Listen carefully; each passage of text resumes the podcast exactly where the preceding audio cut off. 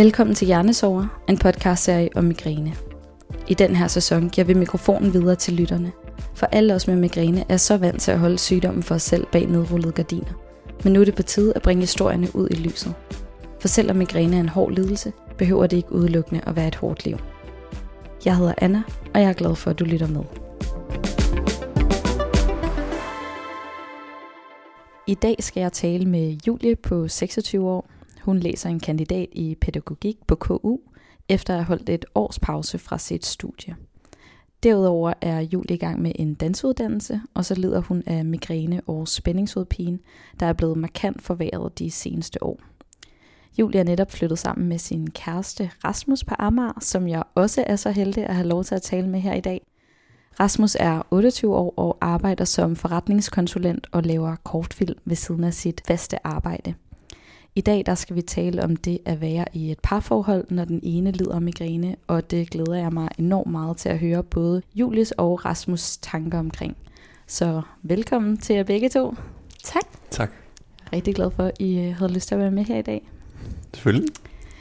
Julie, jeg synes lige, at vi skal få helt styr på din historie med migræne og spændingshovedpine. Så vil du ikke lige starte med at tage os med tilbage til der, hvor det hele ligesom begyndte? Jo, det kan du tro. Jeg tror, jeg startede jo faktisk med at have spændingshovedpine, da jeg gik på efterskole der omkring 15-16 år.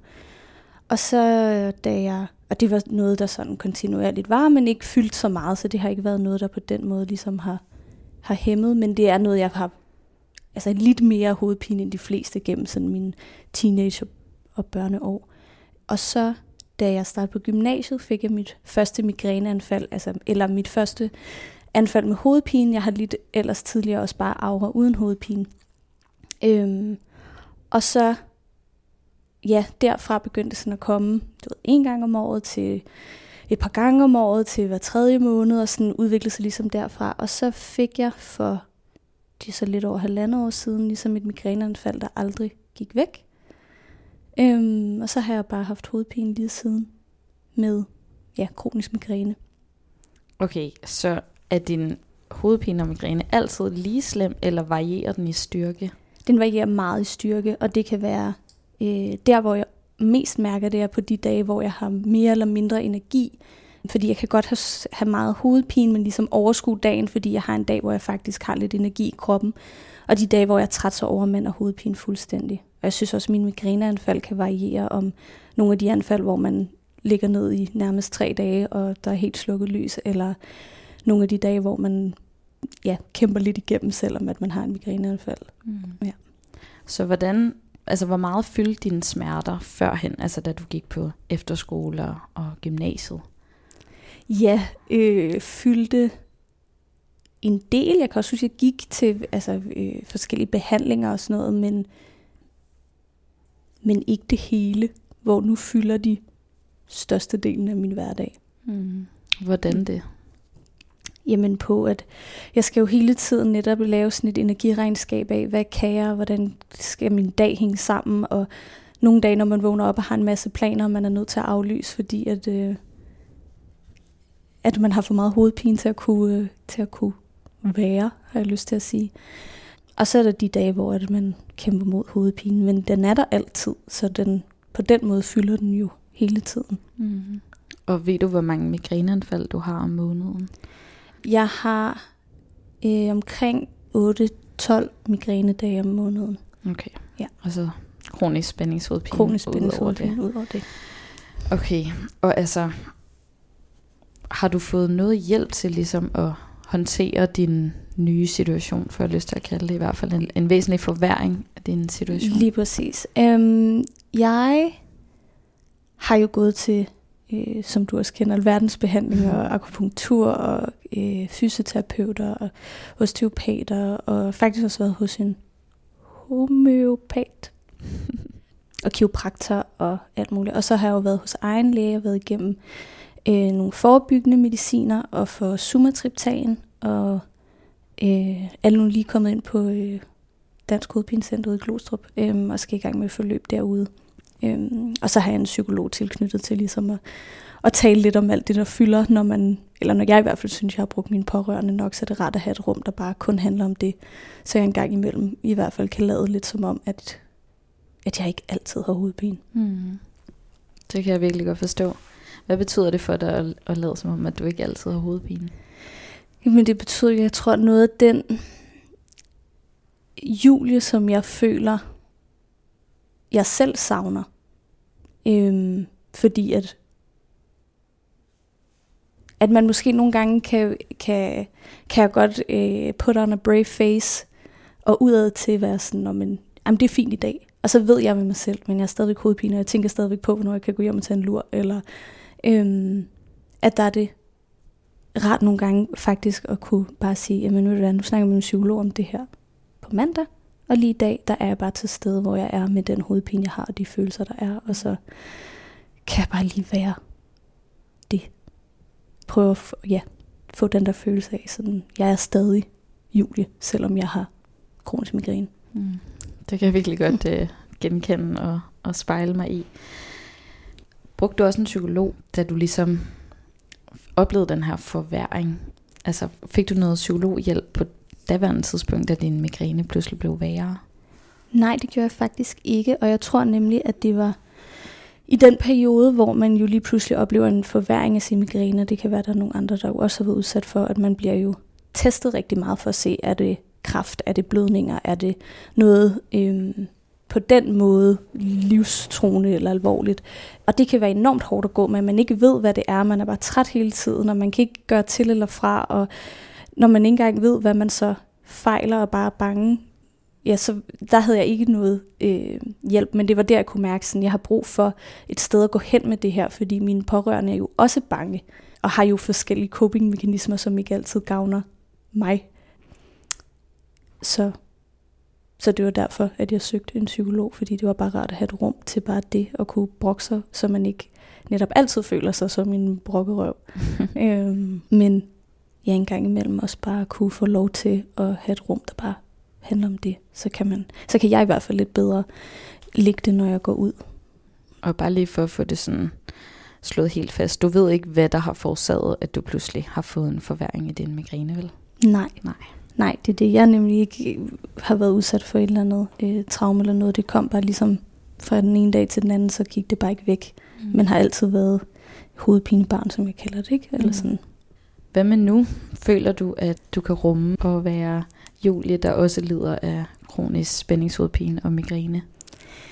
Ja, og jeg føler, at det jo bliver øhm, nemmere eller bedre eller sådan at kunne forholde sig til, fordi jeg tror, i starten var det så svært, det der med at skulle finde det føles i hvert fald som at skulle finde en helt ny identitet i, sådan nu er det her mit liv, og jeg skal planlægge på en anden måde, og jeg skal være omstillingsparat på en anden måde, og jeg øh, kræver noget andet af mine relationer, og kan give noget andet til mine relationer, end jeg plejede. Og du ved, så lige så lidt, som man har lyst til at, eller som jeg i hvert fald havde lyst til at acceptere det, og lige så øh, det der med, at der går tid, hvor det ligesom bliver ens hverdag, ens rutiner bliver præget af det, synes jeg også, at det bliver lidt nemmere at være i, selvom det stadigvæk godt kan have dage, hvor man hvor jeg i hvert fald sørger, og jeg kan også have dage, hvor jeg kan se lidt lys på tingene, eller sådan, men det bliver lidt nemmere at være i, i hvert fald mm.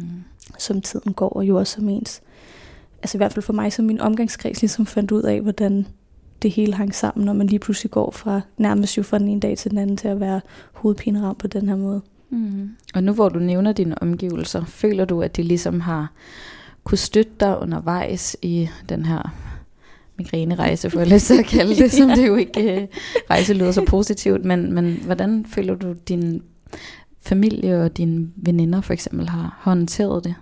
Jamen rigtig godt øh, egentlig. Jeg tror, at netop det i starten, hvor det hele var lidt uvist, og det var lidt øh, mærkeligt at skulle forholde sig til, så var det jo også bare sværere, fordi jeg heller ikke anede, hvad det var, der foregik. Men ligesom, ja, at tiden ligesom er gået, folk forstår det, og øh, altså, jeg synes altid, at mine veninder og min familie har været gode til at rumme det, og ikke at give mig dårlig samvittighed, hvis der var noget, jeg ikke kunne, eller hvis jeg er nødt til at aflyse i sidste øjeblik, eller et eller andet, der har altid været meget god forståelse og omsorg, og, øhm, og det var også lidt øh, derfor, jeg synes, det var rart med et rum at tale med det om, fordi der var også en periode, hvor det blev meget, at alle var så opmærksomme på det hele tiden, at det, det blev lige pludselig meget sådan, om nu var jeg hende med hovedpinen, frem for at være deres veninde, som jeg plejede at være. Ikke?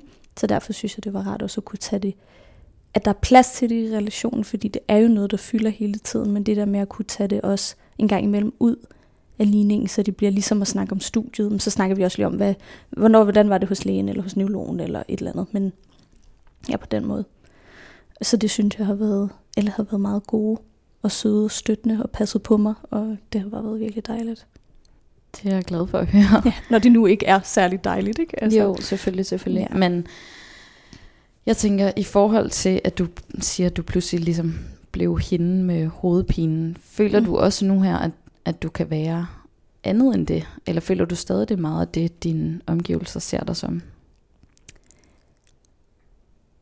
Nej, jeg synes også, jeg kan være andet. Øhm, og jeg tror nogle gange også det der med, at det fylder mere for mig, end det gør for mine omgivelser.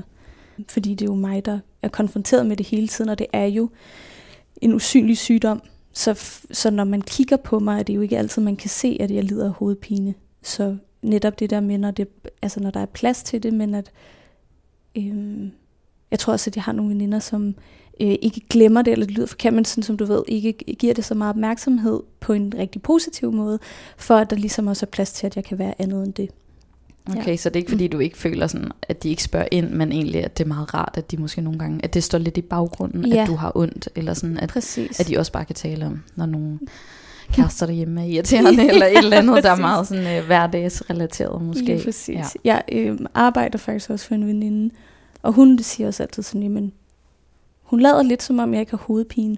Og selvfølgelig vil hun jo gerne høre om det og snakke om det, og lige så snart det rammer, så har hun altid så meget forståelse og respekt for det.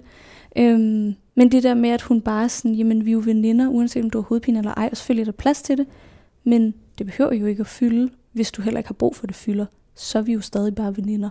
Og det er bare sådan en, for mig er det nogle gange bare en rar måde, det der med sådan, ja, jeg skal nok sige til, når det er for meget, og så ved jeg, at du er der og griber mig, men en gang imellem er jeg også bare, Julie, og så kan vi godt bare, ja, du ved. Mm. Ja, så ansvaret ja. måske sådan til at sige til og fra, påviler dig lidt mere i forhold mm. til at, altså, eller, eller i stedet for at dine omgivelser ligesom bliver berøringsangst måske overfor det, eller sådan nogle ting. Ja, lige præcis. Og jeg tror nemlig i starten var det jo vildt svært, fordi der var så mange ting, man gerne ville. Ja, jeg ved, du snakker også om det der med at, at trodse sine migræner. Det gør jeg jo virkelig meget i starten, også fordi at jeg følte ikke, det var så legitimt at være syg, at man var sådan, men, men jeg, måske kan jeg godt, eller, øhm, og der var det rigtig svært at sige fra, men i takt med, at jeg også lærer min krop bedre at kende, og kan sige til og fra, så er det også ret, at det ansvar ligger på mig, og ikke på mine om, omgivelser. Mm. Mm. Hvorfor synes du ikke, det var legitimt at sige fra? Jamen, jeg tror, at det er, det er følelsen af, at, at sådan, du ved, netop fordi det er hovedpine og migræne, og når, når man en gang imellem også møder nogen, der ikke forstår det, sådan med, at har du ikke bare lidt hovedpine, kan du bare tage en panodil. Så den måde, det bliver omtalt på, så kan man også føle sådan, åh, burde jeg, og, øh, eller jeg kan i hvert fald, jeg i starten meget sådan, åh, og jeg burde også, og ej, og ej, jeg kan godt det her, eller du ved sådan, så noget, jeg rigtig gerne ville, så blev det også sådan, ej, jeg skal ikke lade den her hovedpine stå i vejen for et eller andet, men så kørte jeg mig jo bare helt ned. Ja, det kan Rasmus også skrive under på, så græd jeg virkelig meget. Mm. Fordi man bliver så udmattet mm. til sidst, at man slet ikke kan, eller jeg ikke kunne. Mm. Øhm, ja, så, øhm, så jeg tror bare, at følelsen af sådan, ej, det, jeg kan godt, eller jeg burde. Jeg tror meget følelsen af, at jeg burde i den periode, hvor det ligesom gik fra at være noget, jeg oplevede af og til, til at det var noget, der var altså mit liv. Hvad har så gjort, at det måske er blevet nemmere for dig at godt ture at være syg eller melde fra? Jeg tror, det er øhm, en, altså jeg tror helt klart, at mine omgivelser og deres accept og forståelse gør, at det er, du ved, at møde det på en tryg måde, øh, gør også, at jeg bedre kan acceptere det og kan øh, agere i det og mærke efter, fordi at, øh, at det føles trygt at gøre. Ikke? Og så når jeg jo, eller da jeg ligesom oplevede det meget, så blev det jo også, øhm, så blev det noget, jeg også eftergjorde andre steder i mit liv, hvor at det, det måske ikke var mine trygge, tætte relationer, der gav positiv respons, men hvor jeg vidste, at det er det, jeg skal, og altså fik diagnosen kronisk migræne, og tænkte, hov, jeg er faktisk blevet kronisk syg, det må jeg godt. Altså, øhm, ja. Okay, så lidt som om, at dine omgivelser på en måde er med til at legitimere, at det er okay, at du har de her udfordringer, og ja, at du ikke behøver sådan at flygte fra dem måske, eller skjule dem på en eller anden måde, men Præcis. at, at de gerne, ja, at det gerne må gøre, at du melder fra. Mm. Det, det giver god mening, også fordi jeg egentlig kan genkende ret meget af det.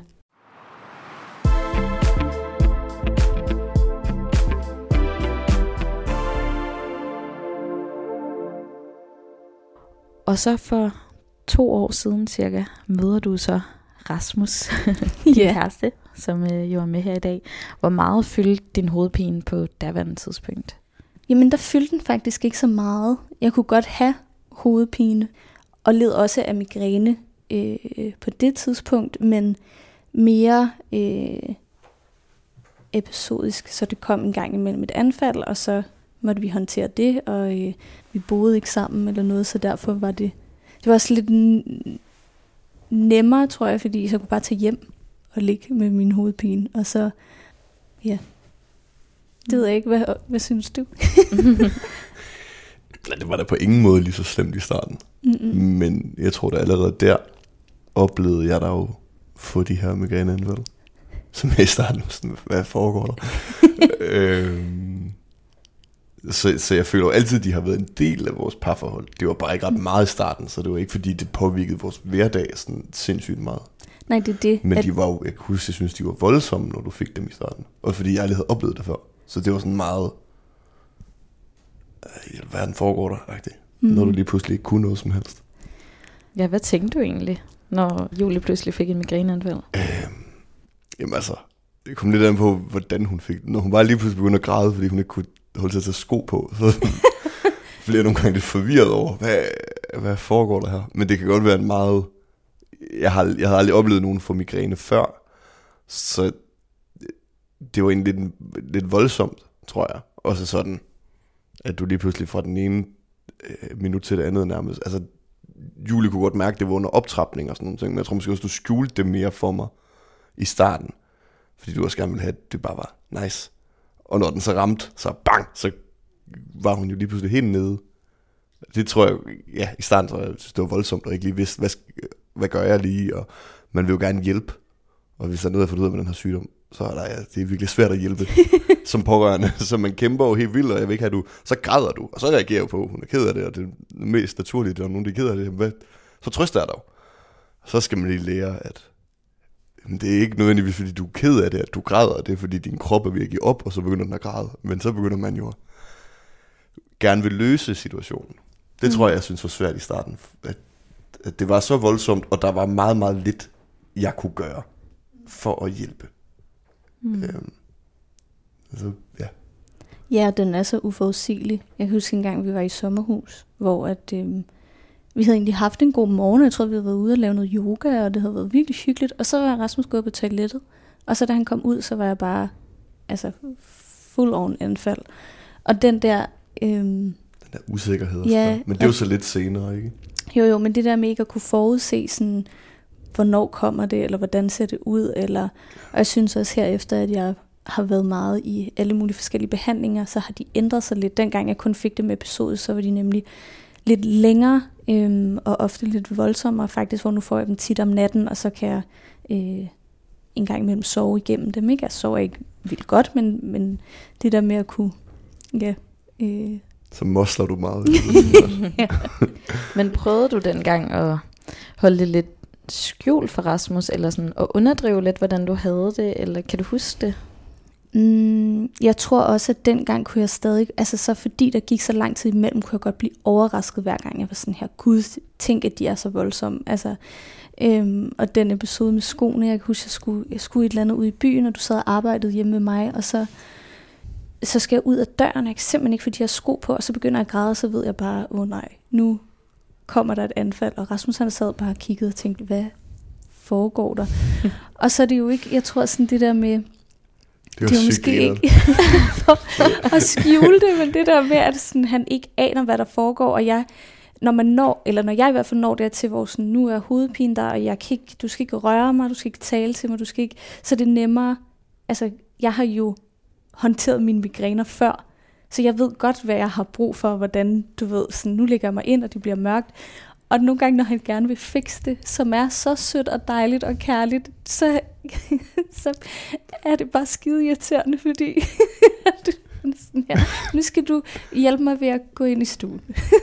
Jeg prøvede rigtig meget at fikse det i starten. Ja, og det, og det Jeg kommer jo sådan et, det er jo det, og det kommer jo sådan et kærligt sted fra, og det er bare netop, som du siger, det er så svært, især hvis man ikke har oplevet det før, at vide, hvad skal man gøre. Ja. Og især fordi også, at øh, for mig i hvert fald, kan jeg godt nogle gange blive vildt lysfølsom, og nogle gange er det lyd, og nogle gange er det berøring, eller sådan, det, det kan godt ændre sig lidt, hvad det er, der lige øh, blusser op i, i hvert enkelt anfald, så det er også det er enormt svært for den pårørende ligesom at sige, Mm. okay, hvad skal jeg gøre i dag? Skal jeg holde min mund, eller skal jeg slukke lyset, eller skal jeg gå væk? Eller, øhm, Jeg synes også, du er blevet bedre til nu at lægge mærke til, hvornår det er på vej. Og nu Mm. ved jeg jo ikke alt det, du mærker, men du er i hvert fald blevet bedre til at sige, uh, jeg er godt nok meget øh, let til tårer, eller emotionelt i. Det kan måske rammer det her om lidt. mm, Hvor jeg måske tror, at du, da vi startede, hvor du, selvom du havde haft migræne meget i løbet af dit liv, ikke var lige så ops på, ah, mm, ah, okay, jeg at bryde sammen lige nu. Det er ikke fordi, nødvendigvis, at Rasmus er forfærdelig. Det kan, det kan, der kan, der kan, i visse situationer var det sikkert, fordi jeg var forfærdelig, men der kan også ligge andet under det, og så er du også bedre til at gøre mig ops på, åh, oh, der er måske et eller andet her.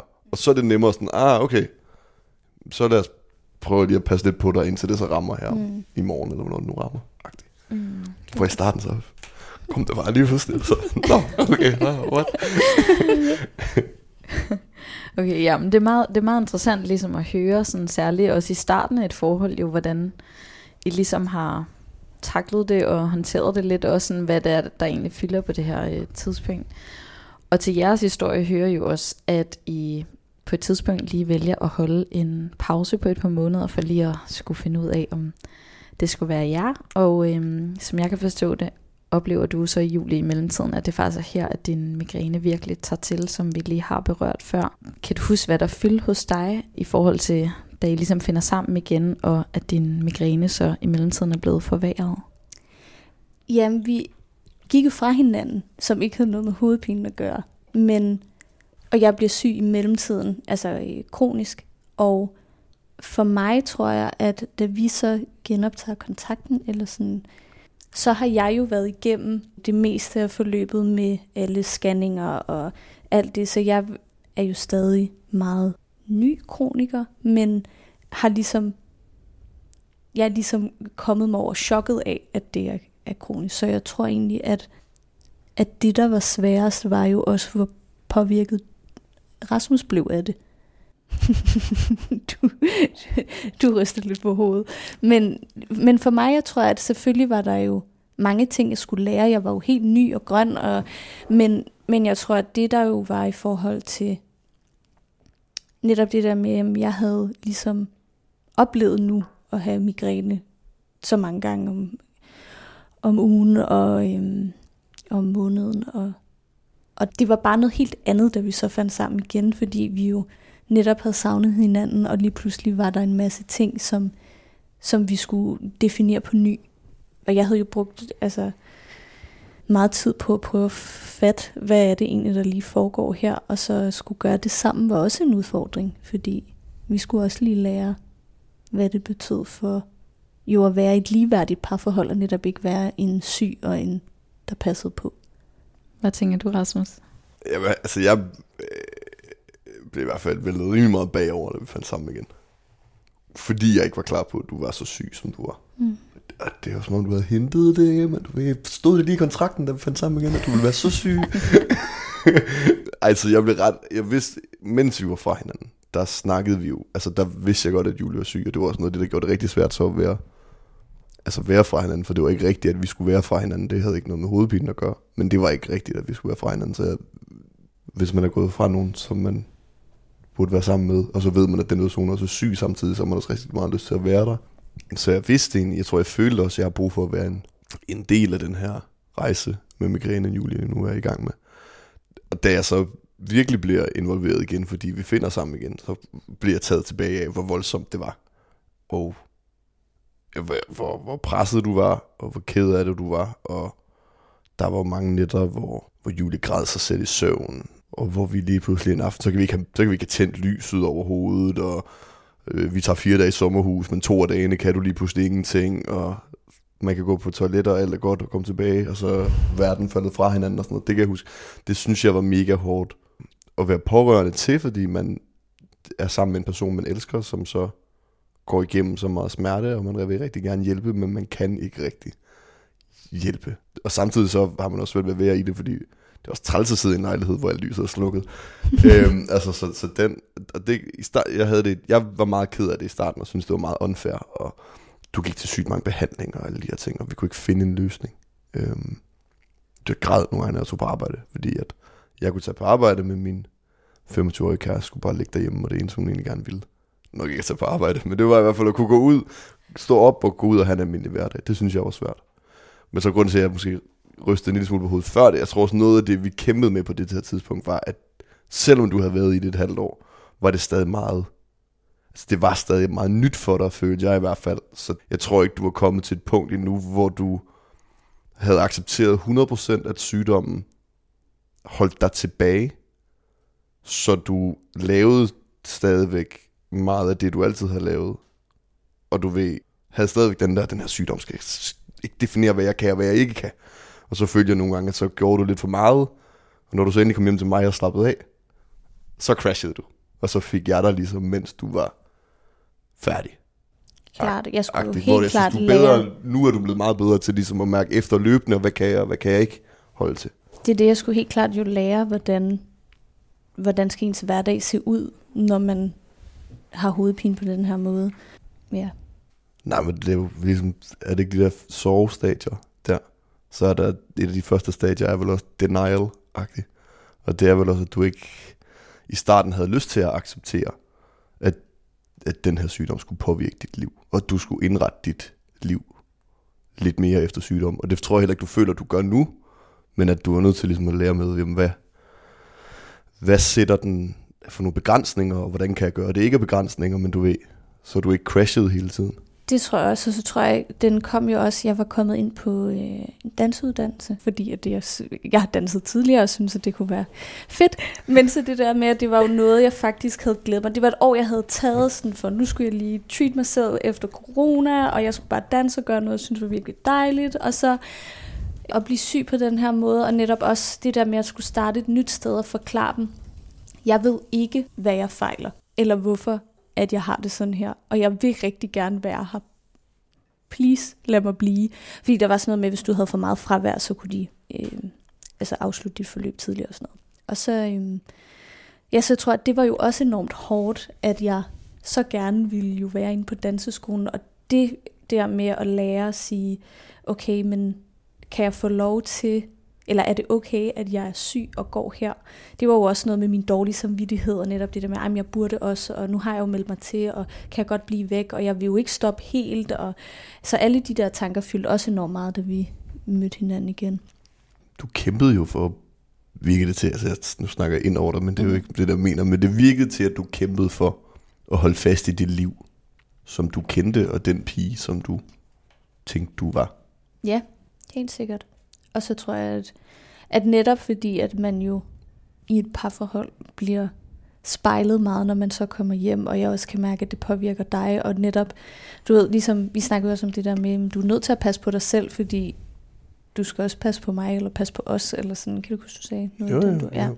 At det var, øhm, Jeg tror, der, jeg, jeg tror der også, der ligger noget i, som ikke at man skal holde fast i totalt kønsstereotyper og sådan noget, men som mand, så har man en eller anden idé om, at man skal passe på, og eller det er måske bare som en, der elsker hinanden, så har man lyst til, at du skal have det godt, og du skal være glad, og du, at man føler, at, at man gør det godt.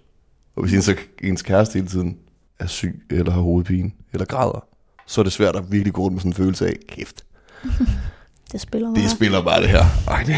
Men hvad gjorde det ved dig, Rasmus? Fordi at nu sagde du før det her med, at i hvert fald i starten, da I ligesom møder hinanden, virkede det til, at du rigtig gerne ville sådan være løsningsorienteret Ja, og alle de her ting. Og nu tænker jeg, nu er Julies situation jo så blevet forværret, og hun går til en masse behandlinger. Altså, mm. kunne du Mm. rumme og acceptere det, eller havde du stadig sådan et behov for sådan, ej, nu skal vi finde en løsning, og nu vil jeg fikse det på en eller anden måde? Øhm, Jeg tror, noget af det, som jeg har skulle lære rigtig meget som kæreste slash pårørende, har været, at jeg i starten, da vi fandt sammen igen, hele tiden gik og tænkte, ah, men det her er en midlertidig ting. Så nu får hun den her behandling, og så løser det det. Okay, og hvis det ikke gør det, nå, okay, det løste det ikke, så bliver vi ked af det over det, men så er det den her medicin, eller så er det den næste medicin. Eller jeg gik hele tiden og ventede på, at det, der kommer en løsning, så jeg får øh, originale Julie tilbage, som hun var for øh, før det her, det ligesom skete.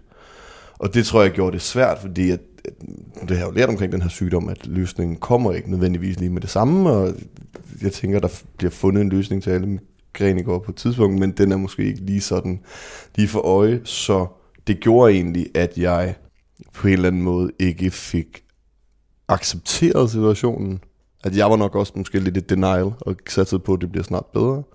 Og derfor så hver gang, at du blev syg, eller at medicinen ikke virkede, så blev jeg ked af det og skuffet. Og der tror jeg, at vi kom til et punkt, hvor du havde prøvet et eller andet medicin i to måneder eller sådan noget. Hvor da det ikke virkede, så gik det op for mig. Og det var måske et halvt år ind i det, at sådan, du kan ikke fortsætte på den her måde, hvor du lærer dig at blive så påvirket og så ked af det, hver gang Julie har det dårligt, eller der er noget, der ikke virker. Og du er ikke klar til at sige, øh, jeg skal ikke være sammen med Julie mere, for jeg kan ikke, øh, du ved, øh, holde til den her sygdom. Det vil du ikke, fordi at hun er fucking dejlig, så du er nødt til at have hende i dit liv. Så så må du finde en måde at lære at acceptere sygdommen på, og finde en måde, hvor det ikke påvirker dig helt lige så meget. Og det tror jeg efter, det var, det var, det var her i juli eller sådan noget, der det skete, hvor jeg så, det var der, vi tog en beslutning om, at så, så må vi prøve at flytte sammen, agtigt, og så se, øh, du ved, fordi man kan have sådan en masse frygt omkring, hvor forfærdeligt det må være at have den her sygdom så tæt inde på livet. Og så tænkte jeg, så må lad os da finde ud af, om det er så forfærdeligt. Og så er vi så flyttet sammen, og det er jo også for at finde ud af, jamen, hvor, hvor, hvor slemt er det så. Og der tror jeg, at noget af det, jeg er blevet bedre til, er ligesom, at øh, Julie har ondt, og hun har migræne, og hun er, hun er ikke ved at dø. Altså, øh, så jeg holder måske også din, jeg lærer ikke din migræne påvirke mig lige så meget som før, og ligesom stoler på, at Julie har styr på det, og stoler på, at når hun siger, ja, jeg har det forfærdeligt lige nu, men jeg får det bedre om noget tid, og du ved, at, at så jeg ikke går ked af det over det hele tiden. Og at jeg ikke hele tiden prøver at fikse det. Mm. Og også accepteret, at det er ikke alt, jeg kan fikse, og det er måske okay også. Hvordan er du nået dertil? Jamen, Julia og jeg snakker rigtig meget. Og jeg tror, at Julia er også god til at fortælle, at jeg ikke kan fikse alt. og at jeg tror også, det er sådan trial and error, når man oplever nogen her migræne så mange gange, og man prøver at løse det og løse det og løse det, og til sidst går det op for en, okay, jeg kan ikke løse det, så må jeg jo gøre noget andet. Og jeg tror, jeg blev bedre til at stole på Julie, der fortalte, hvad hun havde brug for. Så det var det første. Jeg begyndte faktisk at lytte til, hvad, hvad du sagde, og så tænkte jeg, okay. Og så kom vi også ud til et punkt, hvor jeg også var endt med en situation, hvor jeg havde været så ked af det, over hvordan Julie havde det. At jeg jo til sidst, måske emotionelt nærmest havde det værre, end du havde over at være i det. Og der havde vi jo så også en lang snak omkring, at det går heller ikke.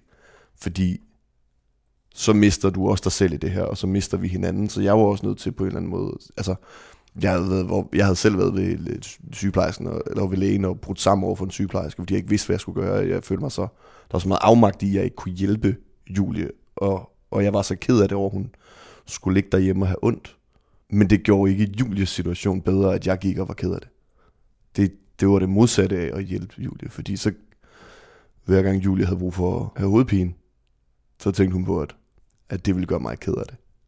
Og det, det, det er i hvert fald den følelse, jeg fik. Og det hjælper ikke, altså i et parforhold, vi er jo nødt til begge to at have det godt. For, som du sagde før, hvis jeg skal passe på dig, er jeg i første omgang nødt til at passe på mig selv. Og jeg tror da også helt sikkert, at den følelse af, at om nu virker den næste medicin, om nu virker den næste medicin, da det hele tiden var i dit hoved midlertidigt. Da vi ændrede det, eller da vi ligesom havde en snak om, sådan, det er ikke sikkert, at vi finder det medicin, der virker, og der kan gå lang tid.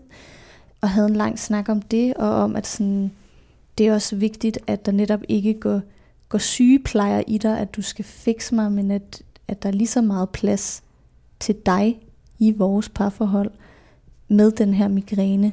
Og havde en snak om også jo, at sådan, det der med, at sådan, når man det er kronisk, så er vi nødt til at finde en måde at være i det på. Du fik ligesom, vi havde en god snak om det der med at ændre mindset til, hvad er det så, vi gør, hvordan er det, vi lærer at acceptere, når man at det, altså fordi jeg tror, at vi har begge to været på en rejse af accept af, at den her lidelse ikke bare er noget, der lige går over.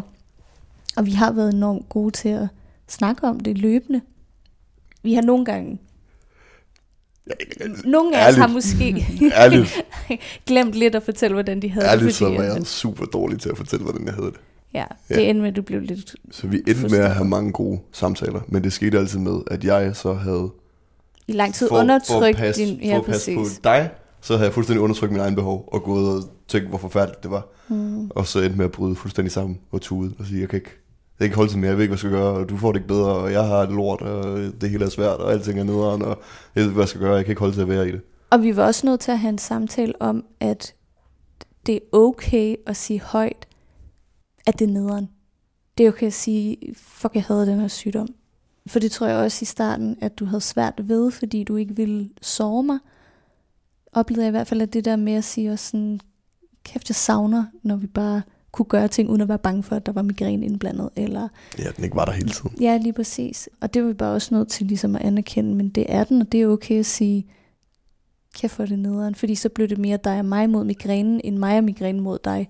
Eller det havde jeg i hvert fald den følelse, at sådan, det er jo mig, der sidder med migrænen, og det er så frustrerende ikke at kunne, for det er mig, der er nødt til at aflyse planerne, det er mig, der er nødt til at ændre i tingene, og, og når vi så kunne sammen i tale sætte, at det var nederen, og det også var nederen for dig, for det er det jo, og det forstår jeg jo godt.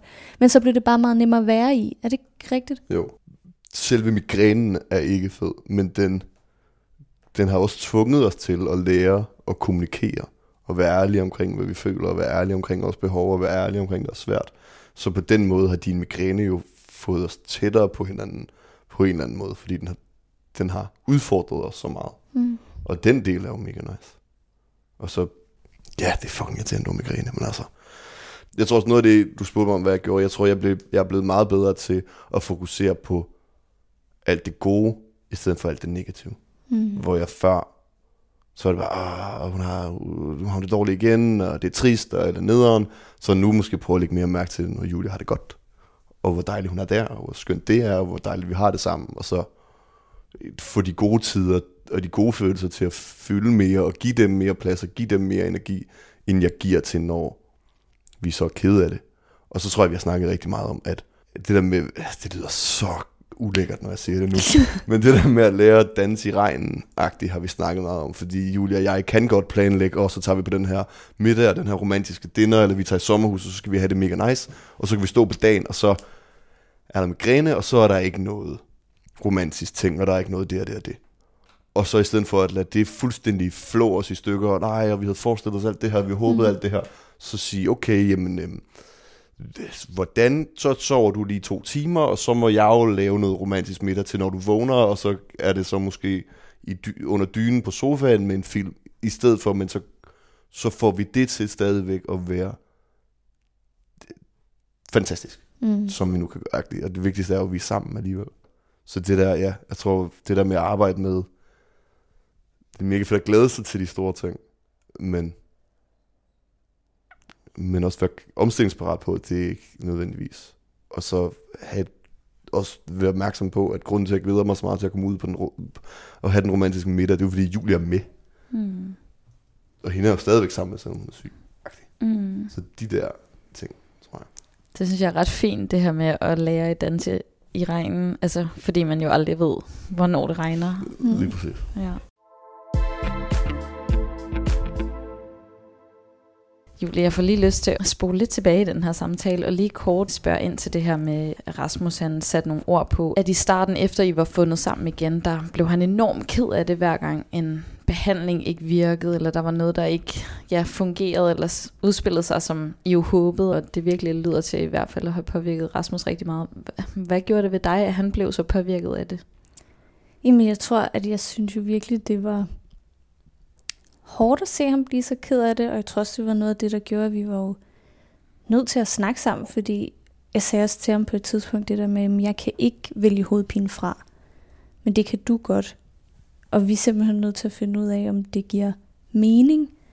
Altså fordi du skal ikke gå og være ulykkelig. Og så det, tror jeg nemlig, det var lidt deraf, at det udsprang alle de her snakke om, hvordan, hvordan er det, vi netop skal være kærester med hovedpine. Fordi det er hårdt for os begge to, og, og det er nederen, men det er også alt muligt andet. Jeg synes, det var lidt svært, det der med at blive mødt af så meget medicin.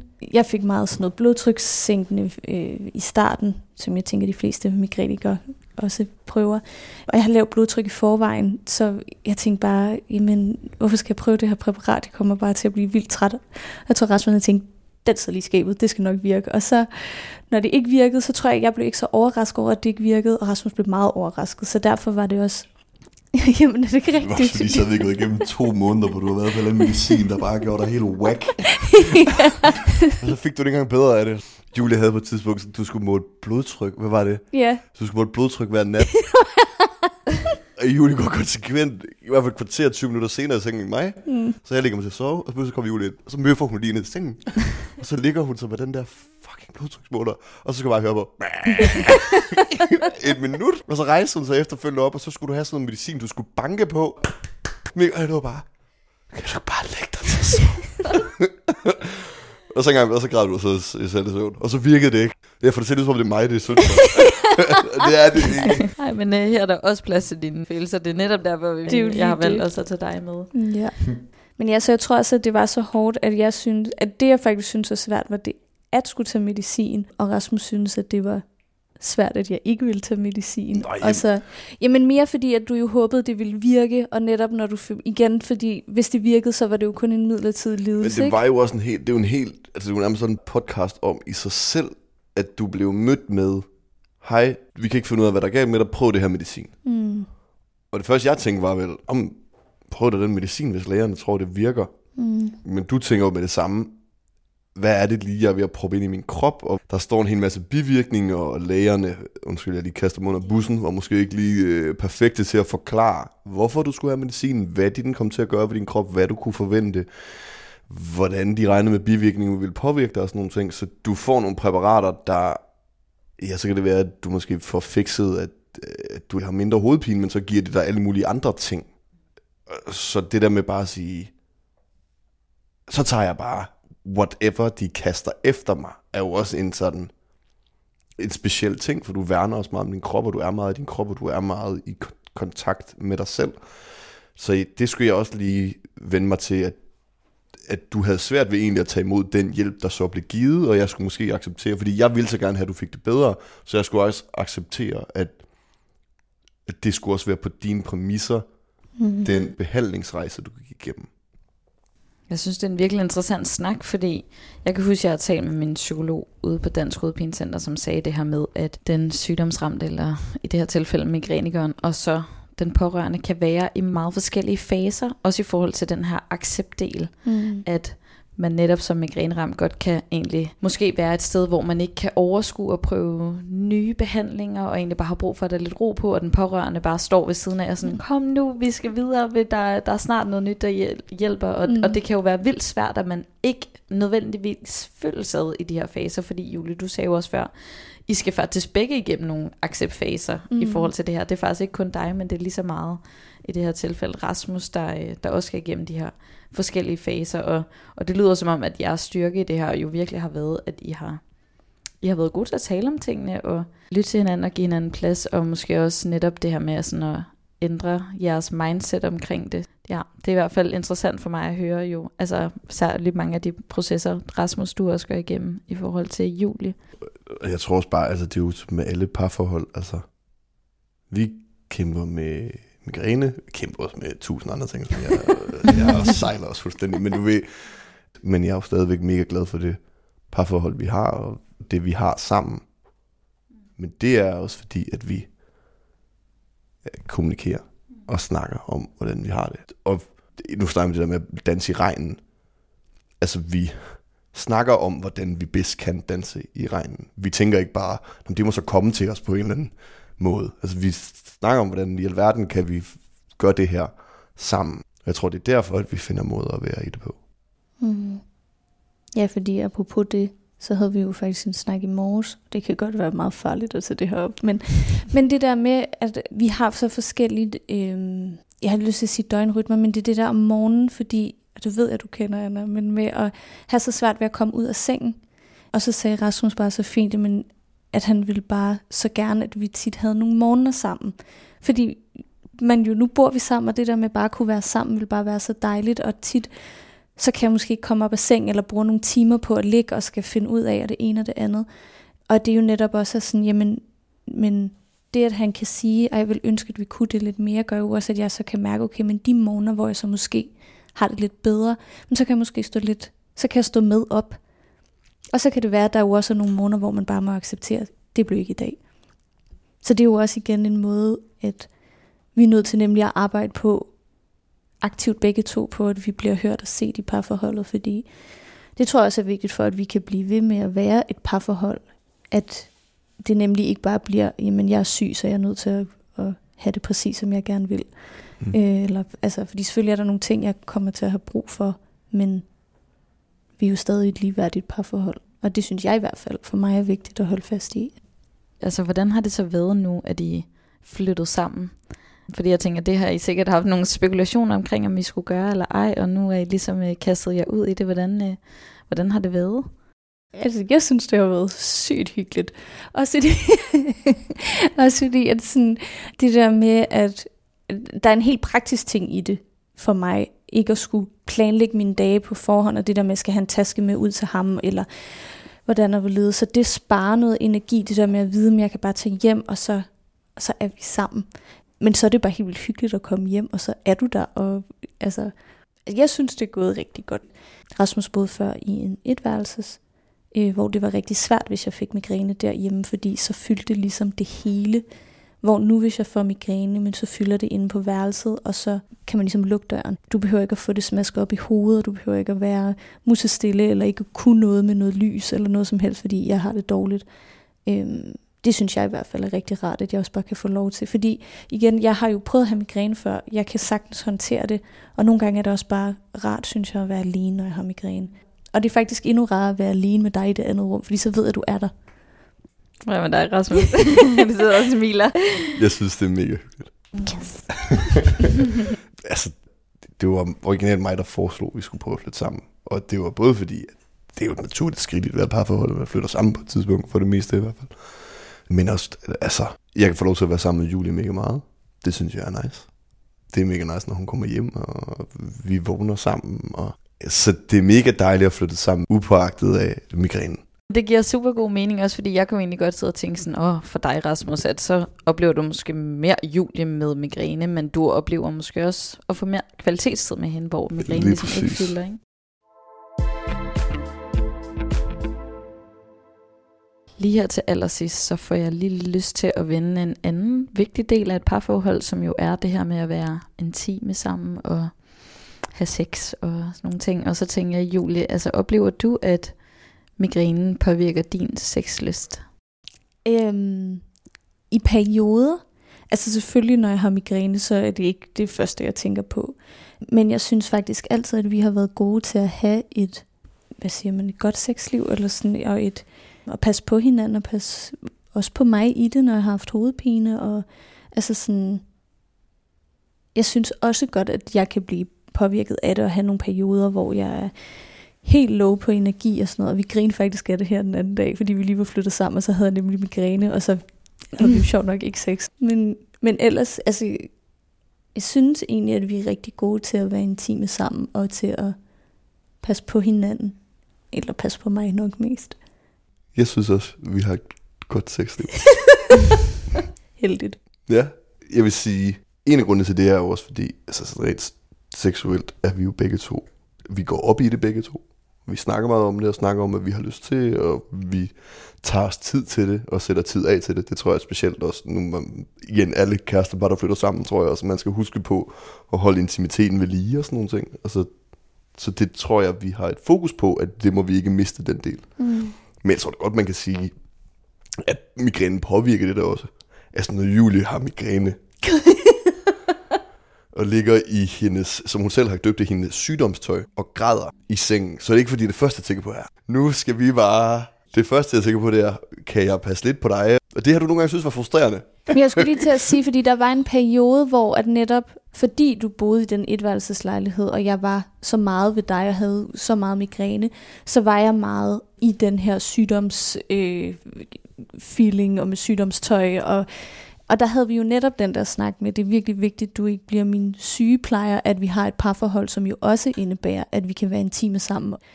Og jeg tror, at det gør, at sådan, jo, selvfølgelig er der dage, hvor jeg har hovedpine, og det påvirker.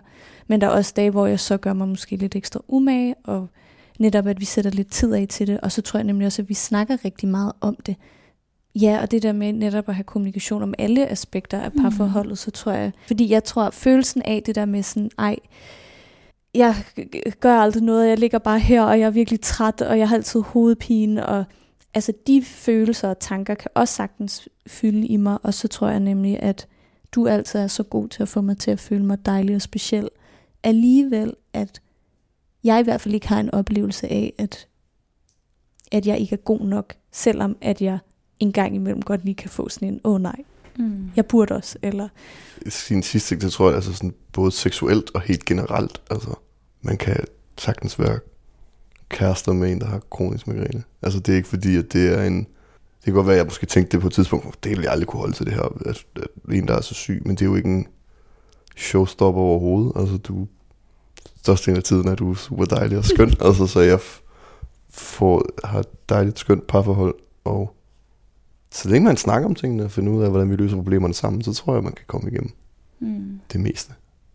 Ja, jeg tror, at vi havde bare lige en periode der med, hvor man jo netop også kan tænke fremtid. Hvad, hvad gør vi i fremtiden? Og jeg har da også tænkt sådan, kan jeg kan jeg være nogens mor? Kan jeg passe på nogle andre? Eller hvor meget kræver det af min partner? Så tror jeg bare, at vi jo også har snakket om de ting. nu, det fylder jo også, at man jo skal tale om, hvad har man af forventninger. Mm. Og vi er ikke lige der endnu, så det mm. har ikke fyldt så meget. Vi har mest joket lidt om det, når mm. det har mm. været, men, men det er rart. Og... Ja, der har vi slet ikke.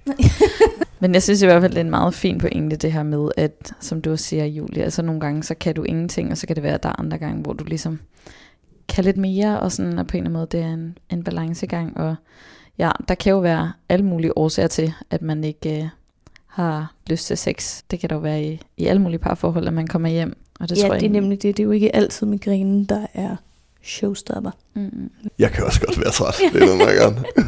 ja, ja, men, men bare sådan generelt set, at der jo nok egentlig er meget i rigtig mange forhold, mm. der, øh, der kan være udfordrende. Præcis, jeg tror, du kan finde parforhold, hvor der ikke er nogen kroniske sygdomme, hvor de kan have svært ved at have sex også, eller holde den intimitet ved live. Så det, altså, det kan ske. Det handler om så mange andre ting, mm. tror jeg også. Hvordan man holder den del i gang. Det lyder i hvert fald som om, at noget af det vigtigste i jeres forhold er at rumme hinanden og være gode til at tale sammen og give hinanden plads og støtte hinanden. Ja, det synes jeg i hvert fald, at du er virkelig god til. Jeg havde min gren her den anden mm. dag, og så var jeg bare i sådan et, det kan nogle gange godt trick hos mig nogle følelser af, sådan, ej, og jeg er ikke god nok, og åh, elsker han mig overhovedet, og alt muligt, så kom jeg hjem og var sådan, jeg føler bare, at jeg har været virkelig nederen, og kan du overhovedet lide mig, og så i stedet for at blive lidt irriteret, eller ville være sådan, ej, hold nu op, eller så var du bare vildt sød til at fortælle mig, hvor meget du holdt af mig, hvor meget du elskede mig, kramme mig og kysse mig, og det var bare, det er bare sådan noget, der gør, at så, mm. du ved, så er der ikke noget, der er så uoverskueligt alligevel. Jeg tror, at jeg vil runde vores snak af her. Jeg håber virkelig, at både nogle migræneramte derude og nogle pårørende kan spejle sig i noget af det, I hver især har sat ord på. Så øhm, tusind tak skal I have. Selv tak. Selv tak. Du har lyttet til Hjernesover. Mit navn er Anna. Og jeg hedder Mathilde. Husk, at du kan finde flere udsendelser af podcasten i din foretrukne podcast-app, og at du kan deltage i samtalen om migræne inde på vores Instagram-konto Hjernesover. Tusind tak, fordi du lytter med.